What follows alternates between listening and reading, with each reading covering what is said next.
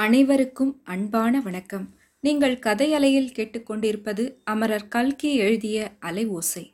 படித்துக் கொண்டிருப்பவர் ஹேமலதா ஜெகநாத். அத்தியாயம் மூன்று. டாக்டரின் உத்தரவு. வண்டியிலிருந்து இறங்கியவர்கள் சீதாவும் சூர்யாவும் சுண்டுவும் தான் ஆனால் சூர்யாவையும் சுண்டுவையும் லலிதா அவ்வளவாக பொருட்படுத்தவில்லை. அவர்களுடன் இரண்டொரு வார்த்தை பேசிவிட்டு சீதாவின் கைகளை பிடித்து உள்ளே இழுத்து கொண்டு சென்றாள். உன்னை பற்றிதான் நினைத்து கொண்டும் பேசிக்கொண்டும் இருந்தேன். நம்முடைய கல்யாணத்தின் போது நாம் இரண்டு பேரும் தனியாக உட்கார்ந்து போட்டோ எடுத்துக்கொண்டோம் பாரு. அதை பட்டுவுக்கும் பாலுவுக்கும் இப்பதான் காட்டிக்கொண்டிருந்தேன் பட்டு என் பெண் பாலு என் பிள்ளை. அவர்களுக்கு உன்னை பற்றி சொல்லிக்கொண்டே இருந்தேன். சொல்லிக் கொண்டிருக்கும் போதே வாசலில் வந்தி வந்துவிட்டது. வண்டியில் யார் வந்திருப்பார்கள் என்று வெளியே வந்து பார்த்தால் நீ இறங்குகிறாய். என்ன அதிசயத்தை சொல்லுவது? சற்று முன்னாலே தான் போஸ்ட்மேன் கடிதம் கொண்டு வந்து கொடுத்தான். உன்னுடைய கடிதத்தை பிரித்து பார்த்துவிட்டு அனுப்பியிருந்தார். நீ வருவதற்குள் நான் அங்கே வந்துவிட வேண்டும் என்று எழுதியிருந்தார். நீ புதுடெல்லியிலும் கல்கத்தாவிலும் இருந்து நாகரிக வாழ்க்கை வாழ்ந்தவளாம். உன்னை உபசரிப்பதற்கு இவருக்கு தெரியாதாம். வேடிக்கையாக இல்லையா இவர் எழுதியிருப்பது? நானும் உடனே திரும்பி விடுவது என்று தீர்மானித்து அப்பாவிடம் சொல்லிக் கொண்டிருந்தேன். அப்பா உன்னை பார்க்க வேண்டும் என்று சொன்னார். இங்கே ஒரு தடவை உன்னை அனுப்பி வைக்கும்படி சொன்னார். நான் அனுப்புவதற்குள் நீயே வந்துவிட்டாய். என்று லலிதா அளவில்லாத ஆர்வத்தோடு வார்த்தைகளை கொட்டினாள். இதற்குள் அவர்கள் வீட்டுக்கூடத்துக்கு வந்து சேர்ந்தார்கள். அங்கே குழந்தைகள் இருவரும் நின்று அதிசயத்துடனும் சங்கோஜத்துடனும் சீதாவை ஏறிட்டு பார்த்தார்கள். இவர்கள்தானே உன் குழந்தைகள்? பட்டுவும் பாலுவும்? என்று சீதா கேட்டாள். ஆமாம் இவர்கள்தான் என்று லலிதா கூறிவிட்டு குழந்தைகளை பார்த்து சொன்னாள். பார்த்தீர்களா சீதா அத்தங்காளை பற்றி சொல்லிக் கொண்டிருந்தேனே. சொல்லி வாய் மூடுவதற்குள்ளே வந்துவிட்டாள். அத்தங்காள் ரொம்ப அழகா இருப்பாள் என்று சொன்னேனோ இல்லையோ? நான் சொன்னது நிஜமா இல்லையா என்று நீங்களே பார்த்து கொள்ளுங்கள். சீதா நீ ஜெயிலில் இருந்து இன்னும் எத்தனையோ கஷ்டங்களை பட்ட பிறகும் இவ்வளவு அழகா இருக்கிறாயேடி. உன் அகத்துக்காரர் உன்னை விட்டு எப்படிதான் பிரிந்திருக்கிறாரோ தெரியவில்லை. அவருக்கு நன்றாக சீமை பைத்தியம் பிடித்திருக்கிறது. சீமையில் இப்போது அப்படி என்ன அவசர வேலையாம்? அது போகட்டும் வசந்தியை ஏன் நீ அழைத்து கொண்டு வரவில்லை? ஏற்கனவே வாட்டமுற்றிருந்த சீதாவின் முகம் குழந்தை வசந்தியை பற்றி கேட்டதும் அதிகமாக சுணக்கமுற்றது. வசந்தி பள்ளிக்கூடம் போகிறாள். அவளுடைய படிப்பை கெடுப்பானேன் என்று அழைத்து வரவில்லை லலிதா. மாமா எங்கே? அவரை பார்க்க வேண்டாமா? என்றாள். பார்க்காமல் என்ன? பார்க்க வேண்டியதுதான். அப்பா சற்று முன்னால் தான் உன்னை பார்க்க வேண்டும் என்று சொல்லிக் கொண்டிருந்தார். நீ வந்தது அவருக்கு சந்தோஷமா இருக்கும். அப்பாவுக்கு நேர்ந்த ஆபத்தை பற்றி தெரியுமல்லவா சீதா? தேவப்பட்டணத்துக்கு நேற்றைக்கு வந்ததும் தெரிந்தது. உன் அகத்துக்காரர் அம்மாஞ்சியிடம் சொன்னாராம். அதை கேட்டதும் மறுவண்டியில் புறப்பட்டோம். உன் அகத்துக்காரர் கூட ஒரு நாள் இருந்துவிட்டு போகலாமே என்று சொன்னாராம். சொன்னாராம் என்கிறாயே உன்னிடம் சொல்லவில்லையா? அவருக்கு பொம்மநாட்டிகளை கண்டாலே ரொம்ப சங்கோஜம். ஆனால் உன்னிடம் அவருக்கு ரொம்ப மரியாதை. நீ தேசத்துக்காக ஜெயிலுக்கு போயிருக்கிறாய் என்று கேட்டது முதல் அடிக்கடி உன்னை பற்றி விசாரித்து கொண்டிருப்பார். இப்போது நீயே வந்துவிட்டாய் சீதா உன் அகத்துக்காரர் சீமையிலிருந்து திரும்பி வரும் வரையில் தேவப்பட்டணத்தில் எங்கள் வீட்டிலேயே நீ தங்கியிருக்க வேண்டும். வேறு எந்த இடத்துக்கும் போகக்கூடாது. தெரிகிறதா? அதை பற்றி இப்போது என்ன அவசரம் லலிதா? பிறகு சாவகாசமாக பேசிக்கொள்ளலாம். இப்போது மாமாவை போய் பார்க்கலாம். சரஸ்வதி அம்மாளோ முகத்தை சுளுக்கிக் கொண்டு வந்தாயாடி அம்மா வா. என்னவெல்லாமோ கேள்விப்பட்டேன். மனதுக்கு அவ்வளவு சந்தோஷமா இல்லை. ஏதோ இந்த மட்டும் வந்து சேர்ந்தாயே. மாமாவுக்கு உடம்பு சரியில்லை என்று தெரியுமோ இல்லையோ?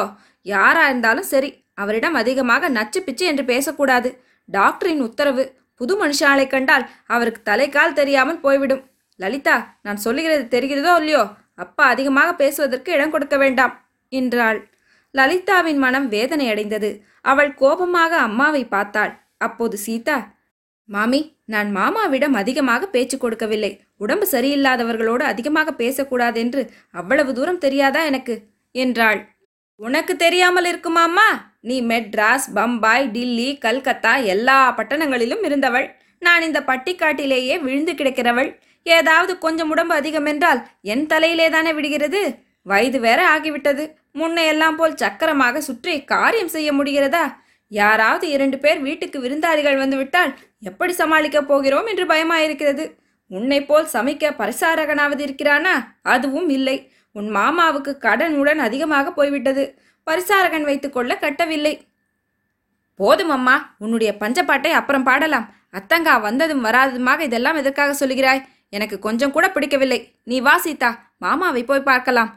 என்று சொல்லி சீதாவின் கையை பிடித்து இழுத்து கொண்டு போனாள் லலிதா. கிட்டாவையர் படுத்திருந்த கட்டிலுக்கு பக்கத்தில் சூர்யாவும் சுண்டுவும் உட்கார்ந்து அவருடன் பேசிக் கொண்டிருந்தார்கள். லலிதாவும் சீதாவும் அறைக்குள் வந்ததும் அவர்கள் எழுந்தார்கள். அத்தங்கா அப்பாவுக்கு நான் வந்ததில் கூட அவ்வளவு சந்தோஷமில்லை. உன்னை அழைத்து வந்ததிலேதான் திருப்தி. உன் கதையெல்லாம் அப்பாவுக்கு கேட்க வேண்டுமா என்று சூர்யா சொல்லிவிட்டு சுண்டுவையும் அழைத்து கொண்டு போனான். மாமாவுக்கு சீதா நமஸ்காரம் செய்தாள். அவர் உட்காரச் சொன்னதும் உட்கார்ந்தாள். கிட்டாவையரும் கட்டிலில் எழுந்து உட்கார்ந்து சீதாவின் தலையை அன்புடன் தொட்டு மகராஜியாக இரு என்றார். மாமாவை அந்த பலவீனமான நிலையில் உடம்பில் காயக்கட்டுகளுடன் பார்த்ததினாலும் மகராஜியா இரு என்று அவருடைய ஆசீர்வாதம் வேறு பல நினைவுகளை உண்டு பண்ணியதினாலும் சீதாவின் கண்களிலிருந்து கலகலவென்று கண்ணீர் பொழிந்தது. அந்த கண்ணீரின் காரணத்தை கிட்டாவையர் வேறு விதமாக அர்த்தம் செய்து கொண்டார். தம் மனையால் சீதாவை வரவேற்றுக் கொண்டிருந்த வார்த்தைகள் அவருடைய காதிலும் விழுந்து அவருக்கு வருத்தத்தை உண்டு பண்ணியிருந்தன. எனவே அவர் உணர்ச்சி ததும்பிய குரலில் நீ வருத்தப்படாதே சீதா உன் மாமியின் சுபாவம்தான் தெரியுமே. உலகத்தில் எத்தனை எத்தனையோ மாறுதல்கள் ஏற்பட்டுவிட்டன. ஆனால் உன் மாமி மட்டும் கொஞ்சம் கூட மாறாமல் அப்படியே இருக்கிறாள். சீதா கண்ணீரை துடைத்துக்கொண்டு அதற்காக நான் வருத்தப்படவில்லை மாமா. உங்களை இப்படி பார்த்ததும் எனக்கு துக்கமாக இருக்கிறது மாமி சொன்னதில் ஒரு குற்றமும் கிடையாது. நான் பிறந்த வேளை எப்படி? என்றாள். நீ பிறந்த வேளைக்கு என்ன வந்தது? திவ்யமான நாள் நட்சத்திரத்தில் நீ பிறந்தவள். உனக்கு மலை போல் வரும் கஷ்டங்களெல்லாம் பனி போல் நீங்கிவிடும். கொஞ்ச நாளில் எல்லா கஷ்டங்களும் நீங்கி நீ சௌக்கியமாக இருப்பாய் என்றார் கிட்டாவையர். தங்களுடைய ஆசிர்வாதத்தினால் அப்படியே ஆகட்டும் மாமா. முதலில் தங்களுடைய உடம்பு சௌக்கியமாக வேண்டும். உங்களை யாரோ அடித்து விட்டார்கள் என்று கேட்டதும் நான் துடித்து போய்விட்டேன். ஒரு ஈ காக்காய்க்கு கூட தீங்கு எண்ணாத தங்களை அடித்தவர்கள் எப்பேற்பட்ட சண்டாள பாபிகளாய் இருக்க வேண்டும்? என்றாள் சீதா. தலைவிதி அம்மா தலைவிதி அதற்கு அவர்களை திட்டி என்ன பிரயோஜனம்? சீதா ஒரு விஷயத்தை கேள். திருடர்கள் நான் வந்த வண்டியை வழிமறித்து அடித்தபோது ஒரு அடி படார் என்று மண்டையில் விழுந்தது. என் கதி கலங்கியது. அந்த நிமிஷமே உயிர் போய்விடும் போல தோன்றியது. அப்போது என்ன நினைத்தேன் தெரியுமா? என் மணக்கண் முன்னால் யார் வந்தது தெரியுமா? உன் தாயார் ராஜம்மாள் தான் வந்தாள். அவள் எங்கேயோ வானவெளியில் நின்று தன் மெலிந்த கரங்களை நீட்டி அண்ணா வாருங்கள் என்று என்னை அழைப்பது போல தோன்றியது. அப்போது நான் அடடா குழந்தை சீதாவை பார்த்து சொல்லிக் கொள்ளாமல் வந்துவிட்டோமே சீதா சௌக்கியமா? என்று இவள் கேட்டால் பதில் என்ன சொல்வது? என்று நினைத்து கொண்டேன். இவ்வளவும் அடிபட்டு கலங்கிய ஒரு நிமிஷ நேரத்தில் என் மனதில் நடந்தது என்றார் கிட்டாவையர். மாமா இதிலிருந்து என் பெயரிலும் அம்மா பெயரிலும் உங்களுக்கு எவ்வளவு அன்பு என்று தெரிகிறது. ஆனால் நீங்கள் அதிகமாக பேச வேண்டாம். டாக்டரின் உத்தரவுப்படி நடக்க வேண்டுமல்லவா? என்றாள் சீதா. ஆமாம் ஒரே மூச்சில் அதிகமாக பேசக்கூடாதுதான். உன்னை பார்க்க வேண்டும் என்றும் உன்னிடம் சில விஷயங்கள் சொல்ல வேண்டும் என்றும் எவ்வளவோ அவலாயிருந்தேன் உன்னை பார்க்க முடியாமலே போய்விடுமா என்று பயந்து கொண்டிருந்தேன். நல்ல வேளையாக நீயே என்னை பார்ப்பதற்கு வந்துவிட்டாய். மற்றதெல்லாம் ராத்திரி சாவகாசமாக பேசிக்கொள்ளலாம். நீ இப்போது போய் குளித்துவிட்டு சாப்பிடு அம்மா என்று கிட்டாவையர் அருமையுடன் கூறினார். மூணாம் அத்தியாயம் முடிவுற்றது. நன்றி.